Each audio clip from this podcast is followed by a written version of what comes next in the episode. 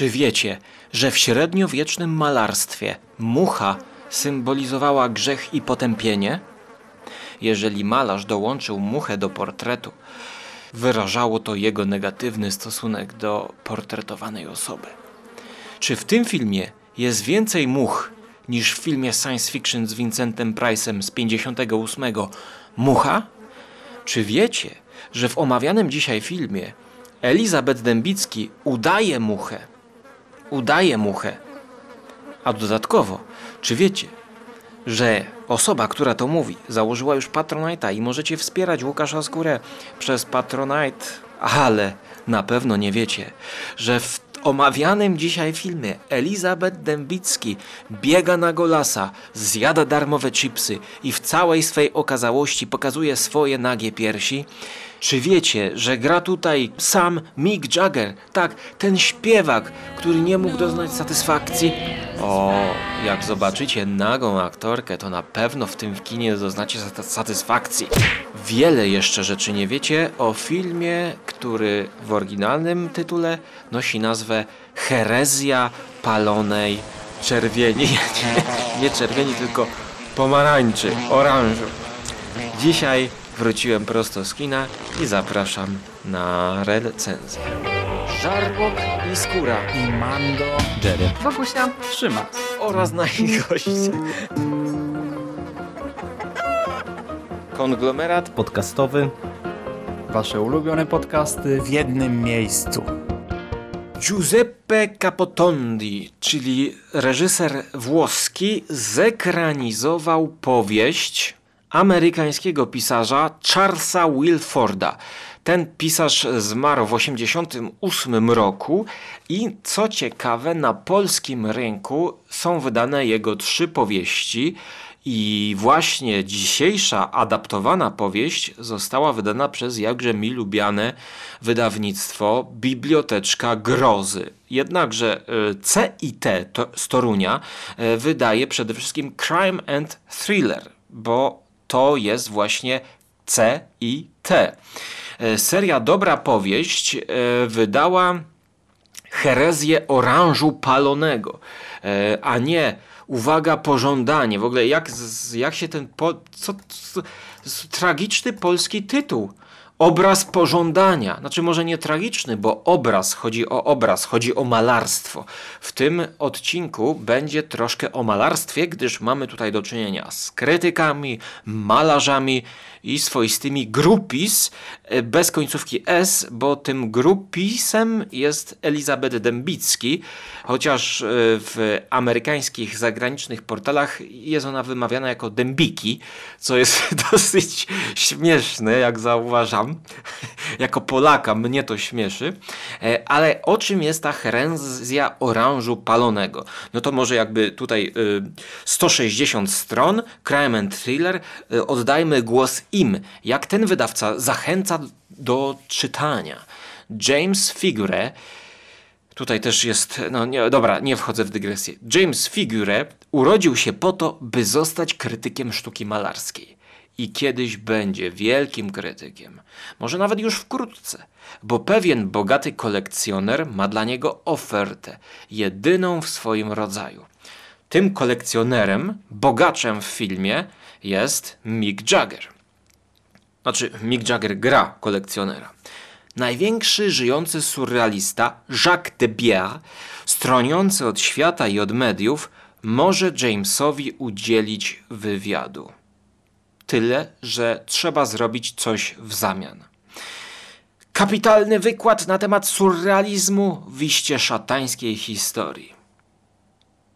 Z życiorysu Charlesa Wilforda wynika, że imał się wielu profesji, a pośród nich znajdziemy wzmiankę malarz, co zapewne pomogło kultowemu już amerykańskiemu pisarzowi wykreować ten kapitalny obraz artystycznego świadka. Całe szczęście książki nie czytałem i mogę teraz bez żadnych skrupułów jechać po omawianym dzisiaj obrazie filmowym. Choć wydaje mi się, że właśnie dzisiaj najbardziej straci Charles Willeford, e, którego książka e, wydaje mi się takim e, dobrym czytadłem. Po tym jak obejrzałem film i widzę, jakie tutaj są no, niedoskonałości, jeśli chodzi o kino. Ale kto gra tego krytyka sztuki, tego Jamesa Figurasa? Tego krytyka sztuki gra duński aktor, którego już znamy z innej roli ze świadka sztuki i kultury, mianowicie Klaba. Może zresztą on sam się przedstawi, bo ostatnio grał w Drakuli. Posłuchajcie, jak on się przedstawia, bo to jest duńskie nazwisko. Klaasbang, og det Ja, okej. Klesba, klesba, klesba. Ale po angielsku mówi znakomicie ten aktor. On gra Drakulę. No, ja chyba już y, jedynie będę chciał go zobaczyć w tym serialu Dracula, krótko, krótkoodcinkowym. Tutaj on powielił e, postać krytyka z e, dobrego filmu The Square 2017 Złota Palma w Cannes dla Rubena Ostlunda. Bardzo interesujący film z Elizabeth Moss i Dominikiem Westem. Klebank grał Christiana, mm, czyli takiego kuratora sztuki w muzeum. Tutaj ta rola łączy się jakoś, e, jeśli chodzi o intelektualne koneksje, z tego względu właśnie, że on jest krytykiem, który wyrusza na piękną e, wyspę, to, jest, to są jakieś Włochy, mm, e, chyba tak, i przyjeżdża do tego kolekcjonera Mika Jaggera. Ale z kim on tam przyjeżdża? Otóż właśnie z Elizabelą, z, Eli, z Iz, y, Elizabeth, z Izabelą? Mm, Z Elżbietą. Więc Izabel, no przecież. Na początku filmu, e, który w mojej ocenie jest najciekawszym fragmentem tego filmu, Krystian wypowiada taki referat na temat sztuki. W tle widzimy jakiś abstrakcjonistyczny obraz, który jest przedstawiany przez Krystiana grupie starszych seniorów, ludzi, y, którzy chyba przyszli do jakiegoś muzeum posłuchać prelekcji na ten temat.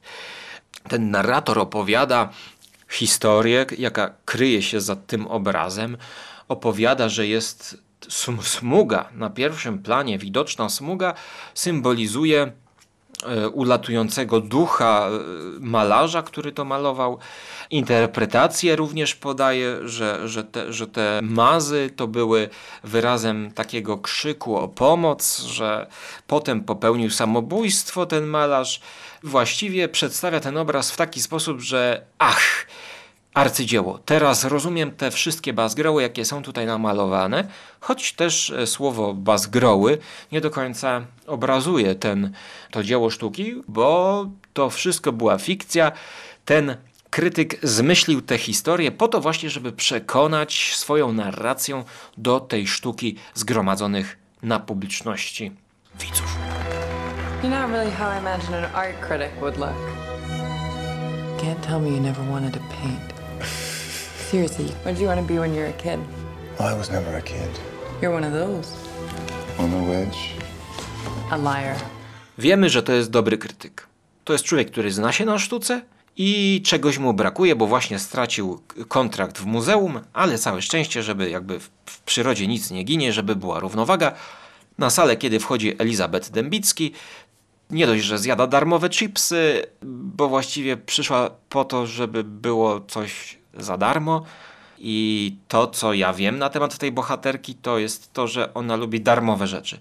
No więc po kolejnym cięciu montażowym ona wchodzi do łóżka mm, naszego krytyka i właściwie tutaj jakby za darmo również nam, znaczy przynajmniej członkom Cinema City Unlimited, pokazuje swoje nagie ciało. Mm, No i właściwie przez pryzmat tego nagiego ciała Elizabeth Dębicki ja już potem oglądałem cały ten film. Zastanawiałem się, po co właściwie nam pokazano tutaj goliznę. Nie to, żebym nie lubił, ale jednak w filmie wolę, jak coś jest ukryte niż pokazane, jak grają na moją wyobraźnię.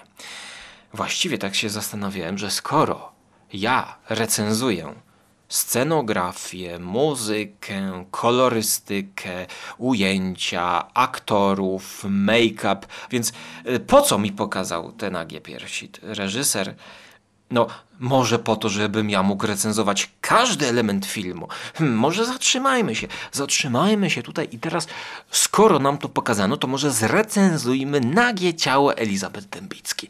Hmm, czy te piersi były odpowiednio duże? Może są za małe? A jak podobają mi się wygięcia jej sylwetki? Hmm, przypomina mi trochę obcego. Do roli obcego Ridleya Scotta został zatrudniony taki chudy, chudy, bardzo chudy aktor. Ona jak się schyla, to ona się nie garbi. Elizabeth Dębicki, słuchajcie, ona się nie garbi. Ona się tak wygina, jak mielibyście deskę od boazerii i jak ją tak wygniecie, to ona no nie jest w stanie ta deska się zgarbić. Ona jest bardzo wysoką aktorką i ona się tak wygina, jak ten obcy na tym ekranie. Właśnie nie na ekranie, tylko na łóżku naszego Krystiana, który sobie spotkał, jakbyś nie wiadomo, jakby studentka przychodzi, bierze darmowe chipsy, ona wejdzie do łóżka za darmo. Tylko, no ona przecież nie wzięła pieniędzy, żeby pójść do łóżka. Ale po co my to oglądamy? Nie wiem po co, ale dobrze, no para nagich piersi na ekranie, no wszystkim męskim hetero odbiorcom powinno się podobać. To dlaczego ja tak protestuję? Bo dlatego protestuję, że za dużo tutaj pokazuje nie tylko piersi, choć są to tylko dwie piersi, ale tutaj za dużo też jest much. Much, za dużo much pokazuje. Zaraz o tym powiem dlaczego. Ale tak sobie nadal, te, te, te piersi nie mogą wyjść z mojej głowy. No nie mogą, nie mogą, nie mogą. I myślę sobie tak, dlaczego jak e, Christian myje się w wannie, to nawet jest pokazana scena, jak Elizabeth sika, jak podciera sobie pupę. Akurat kadr, no ach, ach, podjechał tym kadrem do góry. Tak samo jak podjechał kamerą do góry, żeby nie pokazać przyrodzenia Krystiana. A dlaczego? Skoro były para piersi, to ja chciałbym zobaczyć parę jąder. Pokażcie mi parę jąder dla y, równowagi.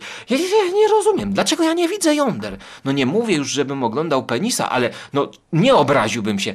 Równowaga? Dlaczego? Dlaczego nie ma równowagi w tym filmie?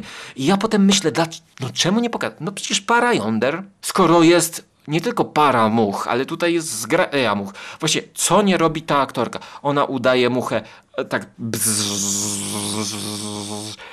Tak, nie wiem, szanowni państwo, zanim jeszcze dalej wgryzę się w ten film, to powiem, że no naprawdę kuriozalne sceny, które doprowadzały mnie do śmiechu, ale w kin nikt się nie śmiał. Może dlatego, że właśnie oglądałem ten film w dniu, kiedy orzeczono, że kina są zamknięte do odwołania od 7 listopada 2020 roku, więc nikomu do śmiechu. E, Nie będzie to ostatni film, jaki obejrzę w kinie, bo jeszcze, e, póki jeszcze to nagrywam, to jeszcze kina są otwarte i pójdę szybko wykorzystać e, swoją kartę. Ale obraz pożądania tutaj jest.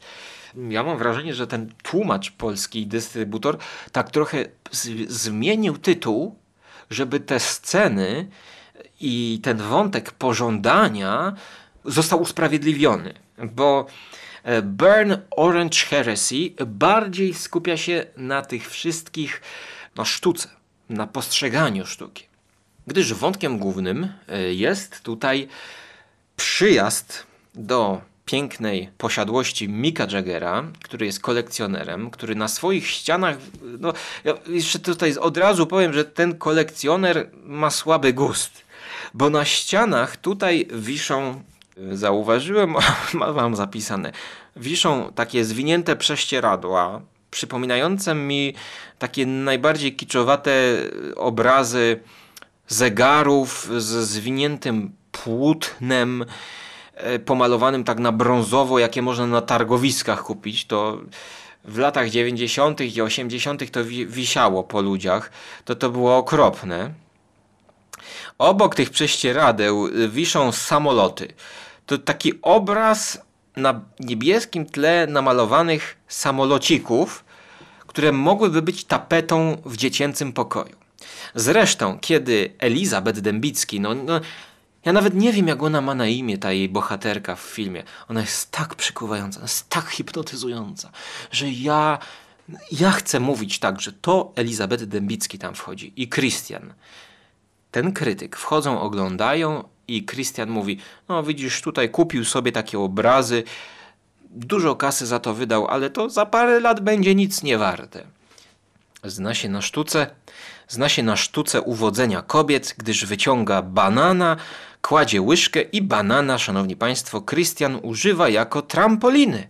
Trampoliny, żeby łyżeczką stryknąć tabletkę wprost do swojej buzi. Brawo, brawo. Elizabeth Dębicki siedzi i mówi, że to jest, to jest, to jest mężczyzna, który jej imponuje. A będzie potem żałować. Oj, będzie. Szanowni Państwo, ja ciągle wchodzę w, w lekkie spoilery, choć takie enigmatyczne spoilery. No nie mogę, bo ten, ten film mnie inspiruje raczej, żeby sobie robić żarty z niego, choć, choć nie jest to najgorszy film i jakby to takie oglądadło. Ja może powiem na początku, e, że wystawiłem mu takie 5,5 na 10. Więc jakby nie jest źle i y, dystrybutor reklamuje to jako thriller. W przeciwieństwie do Gniazda z Judem Law, jak najbardziej to thriller jest. Choć nie umywa się do świetnego obrazu Shena Darkina z Judem Law, więc jeżeli macie ochotę na mocny, taki ciężki film, poważny, to raczej polecam Gniazdo. Bo kiedy my jesteśmy w tym gnieździe przeróżnych antyków, obrazów kolekcji Mika Jaggera, to dowiadujemy się, po co tu w ogóle jesteśmy. Jesteśmy po to, żeby nasz krytyk przeprowadził wywiad z bardzo znanym malarzem, który mieszka właśnie e, po drugiej stronie jakiegoś tam jeziorka, czy, czy na wybrzeżu niedaleko Mika Jaggera, malarza. Malarz ten to jest postać fikcyjna, nazwisko jest zmyślone, on nie istnieje w świecie e, naszym rzeczywistym. Tego malarza gra Sutherland. To jest postać takiego artysty, który wchodzi w szaliczku, elegancki, z zarostem, siwy, taki artysta en on, troszkę roztkliwiający się nad sobą, zapatrzony w siebie. Kiedy pierwszy raz wchodzi na scenę, zerka w basen, nad którym leży Elizabeth Dębicki niczym, niczym w Lolicie Stanleya Kubricka w okularach. Obok leży Christian. Oni się w ogóle nie spodziewają, że jednak ten artysta zszedł do nich łaskawie, widząc ich, że tutaj są, są tutaj, są. I artysta roz, roz, rozmyśla nad, na temat niebieskiego koloru, opowiadając Kiedyś widziałem perfekcyjny kolor niebieski. Oczywiście tutaj Perfect Blue od razu kojarzy się z filmem Blue Dereka Jarmana. E, Film, który był utrzymany e, w barwach niebieskich, który właściwie w pewnym momencie był po prostu czystą, czystym błękitem na ekranie. Ten błękit dostrzegł Kiefer Sutherland, czyli nas Jacques, Jacques Derrida, nie Jacques Derrida, e, tylko Jerome Debney, bo Jerome Debney też mamy zmienione nazwisko e, w kontekście e, książki E, i oczywiście nie Keither Sutherland, tylko Donald Sutherland, najmocniej przepraszam. Więc tak, zeszła manna z nieba na Krystiana. Będzie mógł przeprowadzić wywiad z naszym Jeromem Debney. Człowiekiem, którego obrazów jest bardzo mało e, na świecie, jest e, w ogóle nie udzielał wywiadów, e, jest okryty nim, nimbem tajemnicy. Dlaczego? No dlatego właśnie, że Kiefer, Donald jest fanem krytyka. Czyta jego rubrykę w gazecie, a jako, że tam jest mała miniaturka zdjęcia, to go rozpoznał i przyszedł sam. Więc Krystian nie musi się w ogóle troszczyć i męczyć, żeby dotrzeć, żeby jakieś śledztwo detektywistyczne przeprowadzić, żeby było jakieś napięcie, że wszystko spływa na Krystiana i na widza niestety zbyt lekko. Ten scenariusz jest niedopracowany. Cały czas mam budowane, że ach, będziemy musieli coś zrobić, będziemy musieli coś zdziałać, ale tutaj nagle przychodzi ten malarz bezproblemowo. Ja ci dam wszystko. Tutaj jest napięcie, wchodzi Elizabeth Dębicki, trzeba będzie ją jakoś uwieść. Będzie napięcie, rodem jak z Luisa Binuela. Nie pokażemy golizny, ale nie, tu nie ma napięcia, rozładowane jest od razu, bo Elizabeth lubi darmowe rzeczy. Lubię darmowe rzeczy, ale nie w kinie, nie na ekranie. Chcę jednak, żeby moja wyobraźnia trochę popracowała, a tutaj wyobraźnia nie pracuje, bo w wielu miejscach scenarzysta mówi w dialogach. W dialogach opowiada. Scena, w której Mick Jagger tłumaczy, po co zaprosił tutaj Christiana i chce go zatrudnić jako swojego trochę jakby marszanda, e, a trochę właśnie takiego detektywa. Tłumaczy mu, że ma dużo pieniędzy i jego zadaniem będzie właśnie ściągnięcie tego y, Jerome Debney. I to jest jego zadanie. I zaraz to zadanie zostaje rozwiązane, bo Jerome Debney sam schodzi. Mick Jagger wyjeżdża gdzieś w sprawach biznesowych, więc oni mają wolną chatę, piękną chawirę. No, od razu jakby z jednego punktu scenariusza niespodziewanie przesko- przeskakujemy do, do drugiego punktu scenariusza. E, Swoją drogą, mm, jeżeli miałbym pochwalić ten film, to na pewno aktorsko. Pomimo, że dialogi są za długie, to aktorsko na pierwszym planie wyróżnić trzeba Mika Jaggera. O, to jest świetny powrót. On tak raz na 8 lat gra w jakimś filmie i przede wszystkim zasłynął ten pierwszy taki film najbardziej znany to był Performance z 70 roku film e, Donalda Kamela i Nicolasa Rega. E, Nicolasa Rega e, miłośnicy horroru znają bardzo dobrze z Nie oglądaj się teraz. E, No i oczywiście western Ned Kelly, Tonego Richardsona. E, To są takie dwa filmy e, ze starszym e, Mickiem Jaggerem, e, które trzeba wyróżnić. No a potem jeszcze on poszedł chociażby w takie, takie popowe bardziej kino jak Free Jack, 92 rok e, film science fiction na podstawie powieści Roberta Shekleya.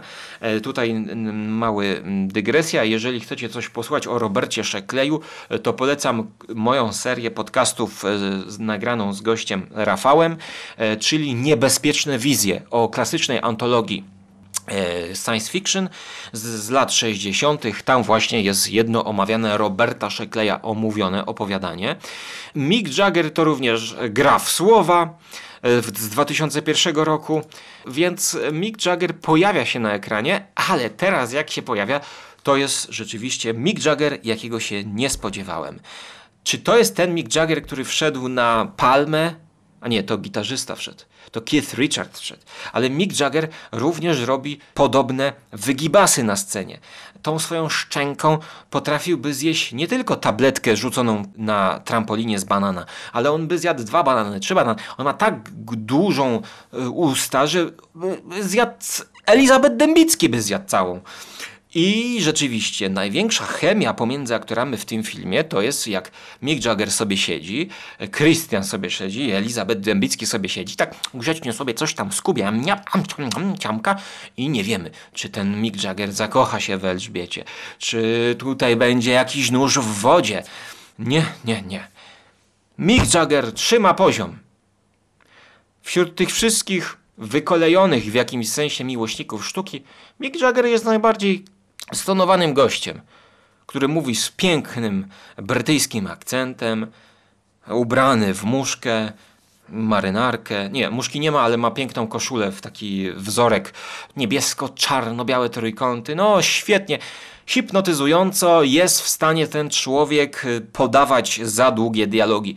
Dwie minuty rozmowy, wśród których właściwie się, a nawet no, musiałbym z zegarkiem mierzyć, ale tam jest za długo tego wszystkiego, bo Mick Jagger siedzi i opowiada, a kiedyś było to, a kiedyś to tamto, a kiedyś to tamto. I właściwie mamy jakiś zwrot akcji podany przez e, usta Micka Jaggera o tym, że ten główny bohater może być oszustem.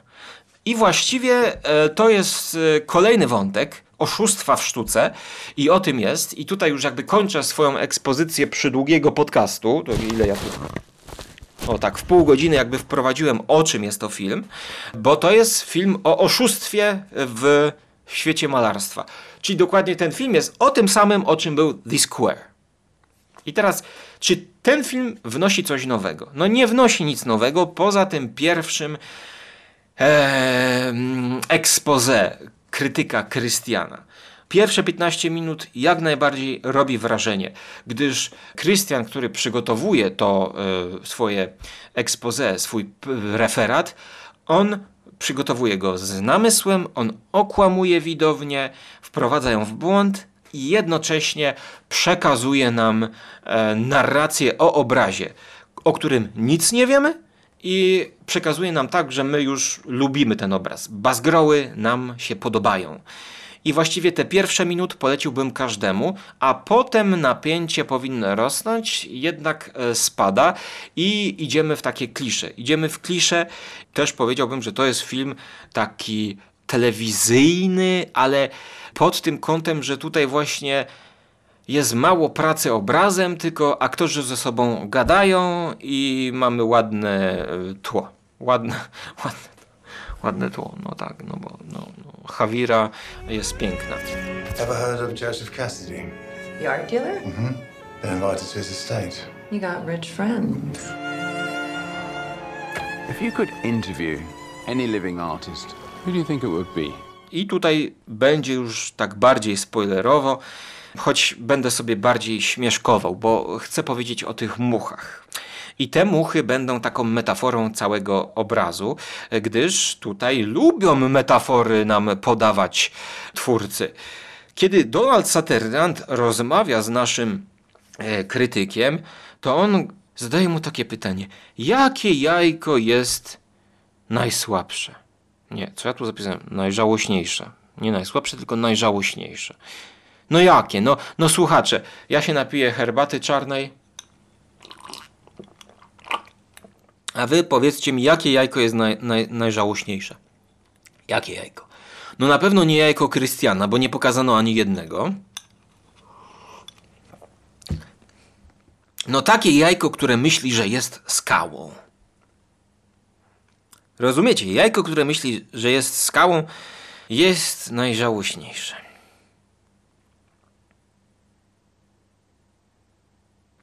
Czym na to sobie zasłużyłem? Król zaprasza mnie do swojego pałacu. Czymże ja wycierpiałem, żeby móc dostać zaszczytu zaproszenia do pałacu? Mowa tutaj właśnie o Donaldzie Sutherlandzie, czyli do pałacu Jerome Debny. Jak ja widziałem tę scenę, to mnie się odechciało oglądać tego filmu, bo oglądając ten film ja miałem takie wrażenie, że ach, artyści z wysokiego C schodzą do mnie i zapraszają mnie, ażebym ja mógł dostąpić zaszczytu, tak jak ten Krystian może dostąpić zaszczytu tego artysty. Jak ja zauważyłem tego artysty, to, to, to, to w ogóle mnie nie interesowało. Co mnie obchodzi jakiś zmanierowany twórca? Nie, to było, to był kolejny jakby yy, motyw. No ale dobrze, ale dobrze, ale, ale poszedłem dalej za tymi postaciami, poszedłem i rzeczywiście widzę, że w tym filmie jest problem, no po prostu ze scenariuszem, z dialogami, yy, z rozstawieniem tych klocków intrygi na linii czasowej, yy, gdyż rzeczywiście jakaś myśl potem jest, się kryje z tym. Zaraz ujawnię tajemnicę spoilerowo, ale jeszcze, jeszcze, jeszcze, jeszcze was przytrzymam, gdyż bluzka z chrząszczami Elizabeth Dębicki jest na tyle piękna, że jakby tak, ja chcę dalej oglądać. E, Ta kobieta założy bluzkę z chrząszczami, to tak, tak, tak. Ale pomyślicie sobie tak, że co to ten Łukasz Skóra? Łukasz Skóra, w ogóle co on gada? Znowu mu się coś nie podoba, znowu coś wybrzydza, założył Patronite'a. No nie, y, ja mam wrzucić na patronite.pl łamane przez Skóra, mam mu wrzucić pieniążka. Nie, nie, nie, on wybrzydza, on jest taki naburmuszony.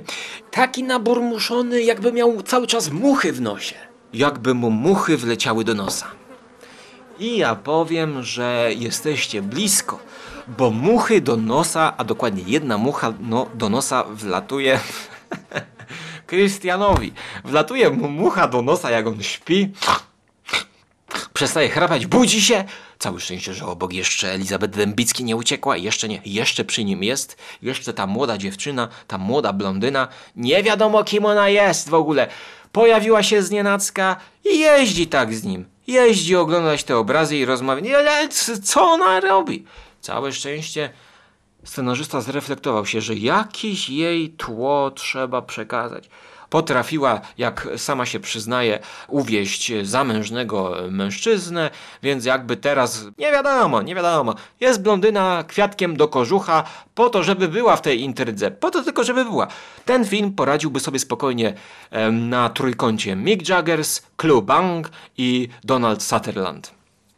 No ale jest Elizabeth. Dobrze, no je, no nie chciałbym wypraszać kobiety z kina.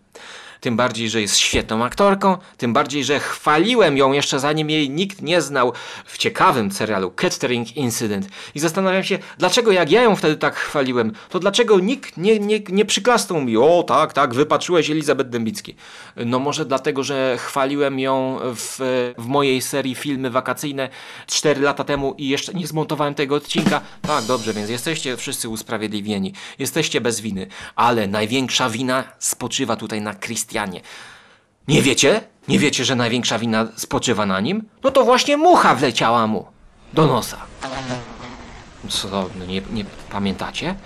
Mucha, namalowana mucha na obrazie to oznaka, że ktoś jest grzeszny, że ktoś jest oszustem, że ktoś jest tutaj czarnym charakterem.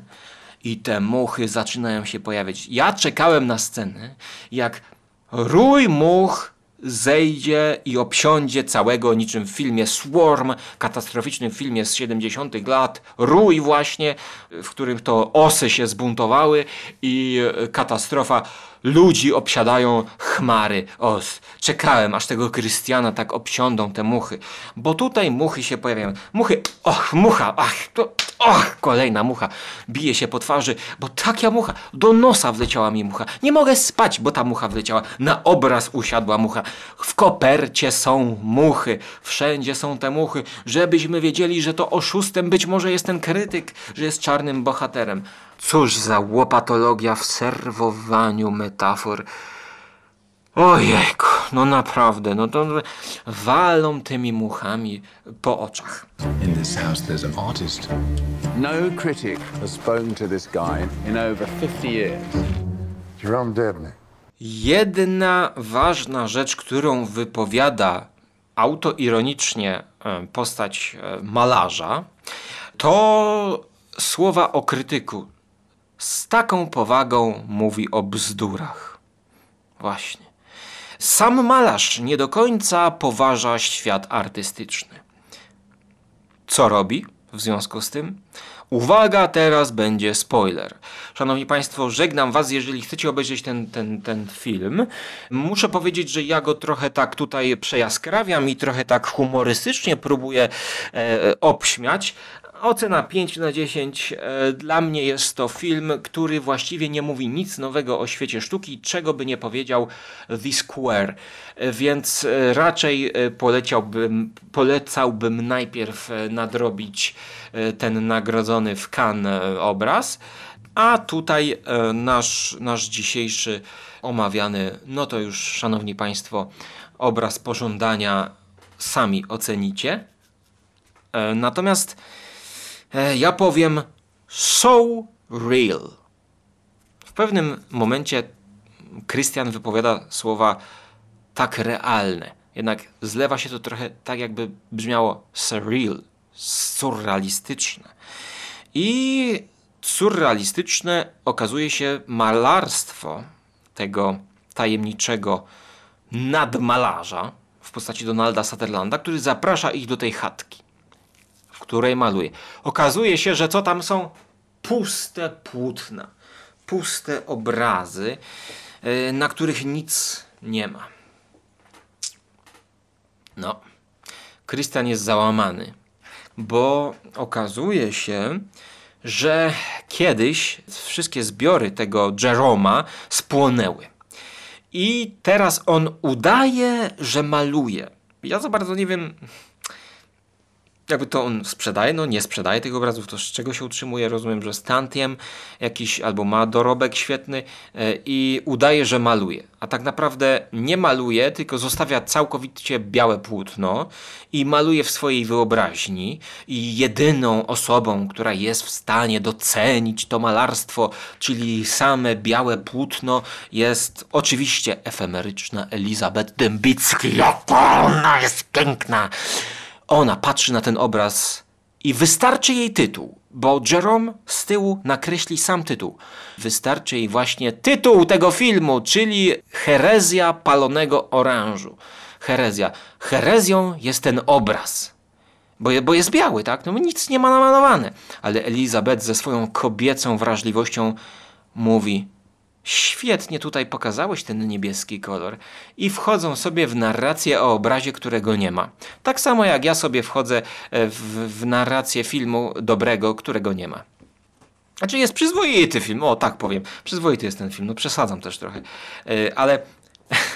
I, i, i, ale Christian no, no nie może docenić tego malarstwa. No nie może docenić białego płótna. No ile już, już był czarny kwadrat na białym tle. No już, nie, no już jest białe płótno bez tła. Tylko wyobraźnia nam tu gra. I jest sam tytuł. Co robi nasz krytyk? Otóż on weźmie w. On weźmie sprawy w swoje ręce i poprawi malarza. No, tutaj łatwo poprawić malarza, bo malarz nic nie namalował, ale trzeba się zainspirować tym tytułem i nie tylko w swojej wyobraźni stworzyć ten obraz, ale również na płótnie. I znowu jest jakaś dziura w scenariuszu, bo okazuje się, że ten malarz jakoś umiera, albo nie wiem, czy on umiera, albo czy ucieka, albo znowu pożar, albo on popełni samobójstwo. Albo może jest coś na rzeczy, bo dawno temu nie wyszedłem z kina. Więc, żebym wyszedł z kina, muszą spełnić się dwa warunki. Albo musi być duże ciśnienie w moim pęcherzu, albo musi być bardzo słaby film. W tym przypadku oba czynniki miały miejsce. Jednocześnie i musiałem wyjść z kina na 3 minuty. Biegłem, żeby jak najmniej utracić z tego filmu, ale no nie, nie jadłem tego dnia, odchudzam się, więc pościłem tego dnia. Udało się, ale coś może przegapiłem, bo zniknął Jerome, wyszedłem w scenie, która się dłużyła w scenie morderstwa, więc thriller jak najbardziej jest. Ale wróćmy tutaj do e, sceny, jak Christian bierze sprawę w swoje ręce i maluje obraz po swojemu. Po co on chce to zrobić? Właśnie dlatego, żeby był tylko jeden obraz tego Jeroma y, dla Mika Jaggera, żeby on zbił na tym fortunę, żeby wszyscy się dorobili na tym obrazie. No ale przecież Mick Jagger nie będzie chciał białego płótna. Nawet tam dzwoni i pyta, powiedz mi, co to za obraz? Opisz mi go. A, a Christian, a wiesz, bardzo skomplikowany, skomplikowany, ale to jak coś powiedz.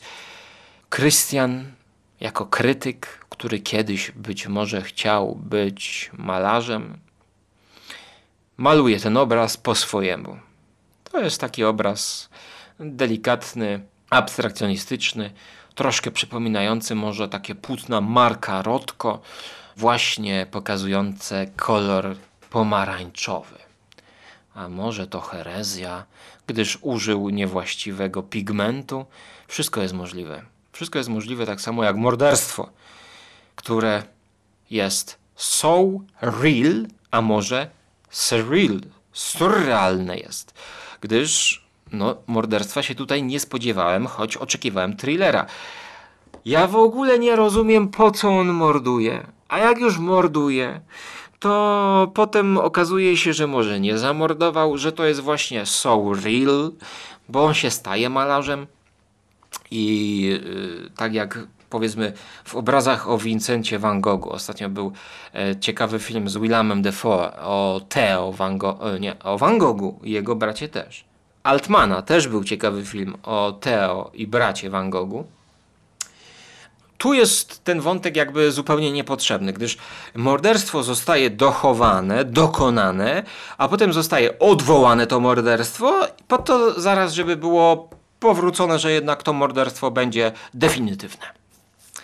Ale, ale, te muszki, muszki, no czekałem, żeby wszedł e, e, Jeff Goldblum, żeby wszedł i tak podał e, epizodyczna rola Jeffa Goldbluma, muchę, żeby domalował muchę na tym obrazie, który stworzył Christian.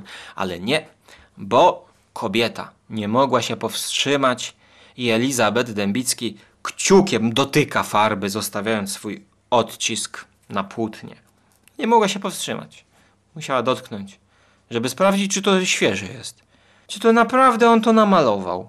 I w tym momencie okazuje się, że Elizabeth Dębicki chce być tą najczystszą e, postacią, która nie ma nic na sumieniu. Nie możesz, to by było oszustwo. Ojejku, jak ja się przejąłem. Powiedzcie mi, ci, którzy oglądali, to, to czy w ogóle kupiliście e, tą, tą jej postawę? W jakiś taki perwersyjny sposób kibicowałem temu głównemu bohaterowi. A dobra, weź tam coś namaluj. Namaluj, spełnisz się artystycznie. E, wie, wiecie, e, mówi się o krytykach, że to są tacy niespełnieni twórcy, niespełnieni artyści, niespełnieni muzycy, niespełnieni pisarze, niespełnieni malarze, niespełnieni reżyserzy że, że odwróciłbym to, powiedziałbym, że e, twórcy to są może tacy niespełnieni krytycy, którzy nie odnieśli sukcesu jako krytycy i zaczęli robić e, swoją sztukę. E, Jean-Luc Godard e, był krytykiem początkowo. Podobno Marilyn Manson też był krytykiem początkowo. What is this about? Redemption, embezzlement, and forgery. Kind of underhanded, don't you think? You know what we need to do. Of people. Aha, a co, czego ona tu jeszcze nie robi? Do tej listy, czego ona nie robi, to ona zmartwychwstaje w ogóle jeszcze. Właściwie na początku tego podcastu można by wymienić, co ona tu nie robi.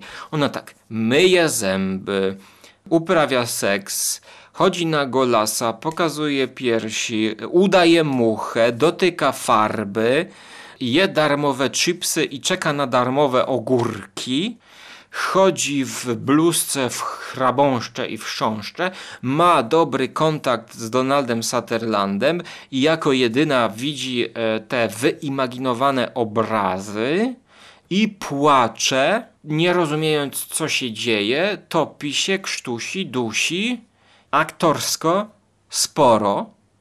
I porównałbym sobie teraz jej rolę w Tenecie Christophera Nolana gdzie też jest piękna i powabna, ale nie gra aż tak ciałem. I teraz zadaję sobie pytanie, skoro miałem pretensje do Christophera Nolana, że tam scenariusz jest bardzo zimny, chłodny, wyrachowany i że nic nie wiemy o aktorach, Y, Teraz na koniec robimy taką dygresję i osobne rozważania o sztuce aktorskiej. To byłem totalnie zimny na tamte postaci. A tutaj byłem powiedzmy totalnie zimny na Elizabeth Dębicki i jej postać, która jest taką no blondyną, nie wiadomo skąd, po co, dlaczego, kim ona jest, jakie są jej motywacje, nie wiem. Bo jedyną jej motywacją jest to, że lubi darmowe rzeczy. Jedzie na darmową wycieczkę, jedzie poznać ludzi, jedzie na przygodę darmową, za darmo, tak? No, taka motywacja. Może też to być motywacja, ale dla mnie taka za słaba. Był też taki film o właśnie takiej, e, o partnerce do sztuki. E, Tam porywali. To był film E, Zapomniałem teraz tytułu, ale właśnie o takiej młodej lolitce, która zostaje uwiedziona przez pewnego porywacza sztuki, ha- handlarza sztuki, złodzieja sztuki. Mm, film osadzony w latach 60., gdzie oni sobie razem jeżdżą i mm, no, trochę tak wchodzą na kryminalną ścieżkę, e, na bakier z prawem i kradną obrazy. Więc mm, no, w tego typu produkcjach jakby kobieta jest jako właśnie taka za, zafascynowana tym światem sztuki. E, chociaż e, no nie zawsze, bo tutaj trzeba też wymienić na przykład e, świetne filmy o sztuce w ogóle mm, Kena Russella, bo on o malarzach robi mm, filmy y, i właściwie wspominany Derek Jarman też zrobił film y, o Caravaggio, Caravaggio o malarzu Caravaggio, więc no, no tutaj w sumie bardziej jest o tych krytykach, o świecie krytyków, e, ale, ale malarz też się pojawia. Natomiast do czego ja dążyłem? Aha, ja zmierzałem do zastanowienia się nad tym. Teraz Elizabeth Dębicki w Tenecie i y, w Oranżu. Otóż wydaje mi się, że jednak bardziej chłodny i niewrażliwy na postać Elizabeth byłem w Tenecie. I zobaczcie, sam nie, muszę się jeszcze nad tym zastanowić. Zobaczcie, tam postać była zarysowana, że kobieta w tenecie ma dziecko, ma swojego syna, jest y, kochanką, a właściwie byłą partnerką y, wielkiego y, Rosjanina, mm, Satora, który chce zniszczyć świat, a właściwie powinienem mówić, z rosyjskim akcentem powinienem mówić Kenneth Brana i ona chce się uwolnić od tego mężczyzny i zająć tylko swoim synem. W ogóle mnie nie interesowało, no, o tym synu gadała. A mój syn, mój syn, mój syn. Przypomina mi się moja dy- wicedyrektorka, do której kiedyś chodziłem na, na te, yy, na, na kursy przedmaturalne. I ona mówiła, a mój syn, a mój syn to tamto. To widziałem tą kobietę z Teneta. Aha, bo teraz dlaczego ja w ogóle taką e, paralelę tutaj czynię? Dlatego, że w filmie Orange mamy mniej informacji o tej blondynie. Mamy jeszcze mniej informacji. Mm, Dostajemy właściwie tylko informację, że ona jest nauczycielką, teraz jest aktualnie na jakimś zwolnieniu czy, czy na urlopie i właściwie sobie wyjeżdża ale o jej motywacjach nie wiemy nic. Ona tak ogląda, ogląda i istnieje, pokazując tą swoją cielesność, cie- cielesność i będąc obecna. I jednak ona bardziej fascynuje mnie mm, jako postać w tym filmie dzisiaj omawianym.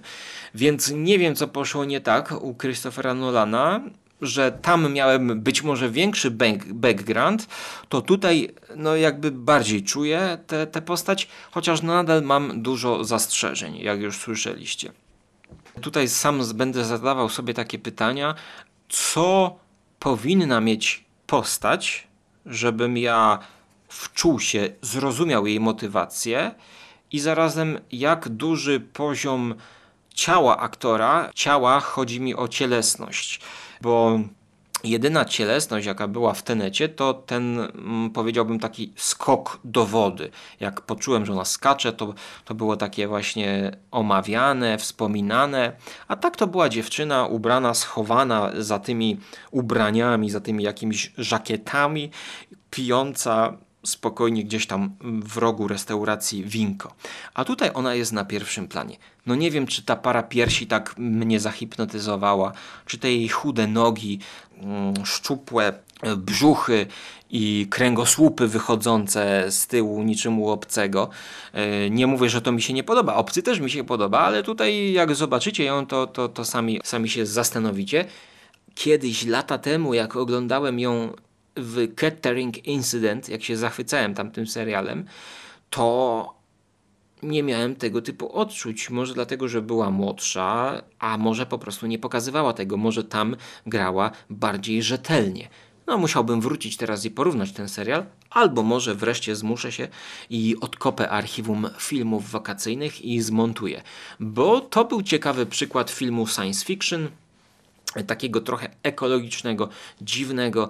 Teraz mamy wybuch, e, Dark, a to było wcześniej, mi się wydaje, ten Catering Incident, e, nowozelandzki bodajże, E, więc jeżeli szukacie tego typu, to zobaczcie przynajmniej trailer. A ja już... A ja już będę kończył i dziękuję za uwagę. Na koniec przypominam, że możecie wspierać moją skromną osobę na Patronajcie, za co dostajecie dostęp do dodatkowych audycji e, poprzez Patronite Audio. Możecie sobie zainstalować e, dostęp do grupy, gdzie będą okazjonalne filmiki i też chcę zacząć e, robić stream specjalnie dla patronów, gdzie na żywo moglibyśmy sobie porozmawiać o sztuce i o tym, co wszyscy lubimy. Ja cieszę się, że poszedłem do kina, no tym bardziej, że kina zostają zamknięte i na koniec jeszcze powiem, że dzisiaj też będę szedł jak najszybciej, jak najszybciej, czwartek, piątek jeszcze pójdę zobaczyć dwa filmy, E, może z tego nagram audycję, bo jest tutaj film science fiction o kwiatkach. Mój kwiatek akurat y, za długo był trzymany na zimnie i coś z nim zaczęło się mm, brązowieć. Kurczę, podlewałem go regularnie, a teraz chyba za późno ściągnąłem go z okna, e, spoza okna. Taki, taki, taki mini balkon mam, taki 15 cm, że mogę wystawić tam kwiatek i no niestety chyba zaczął się gnić. Nie wiem, nie wiem, nie wiem, nie wiem, czy mu muszę wymienić ziemię, czy muszę wymienić e, sobie coś innego. Wiem, że muszę wymienić moją zawartość żołądka, bo jestem już much. No tak, tego, nie no tego brakowało. Mucha, mucha przyleciała mi taka mała muszka, owocówka. To chyba gnije mi ten kwiatek albo z, z kuchni właśnie wołają mnie jabłka z ogrodu, które y, mówią, że muszę wymienić zawartość swojego żołądka, która jest pusta, więc chyba próżnię muszę wymienić na jakiegoś y, burgera wegańskiego, bo nie chcę, żeby muchy się zleciały. Trzymajcie się ciepło i do usłyszenia w przyszłości bądź do zobaczenia na moim kanale Żarłok TV. Cześć! What are we gonna do? It's over. Nothing is over. Nothing. You just don't turn it off.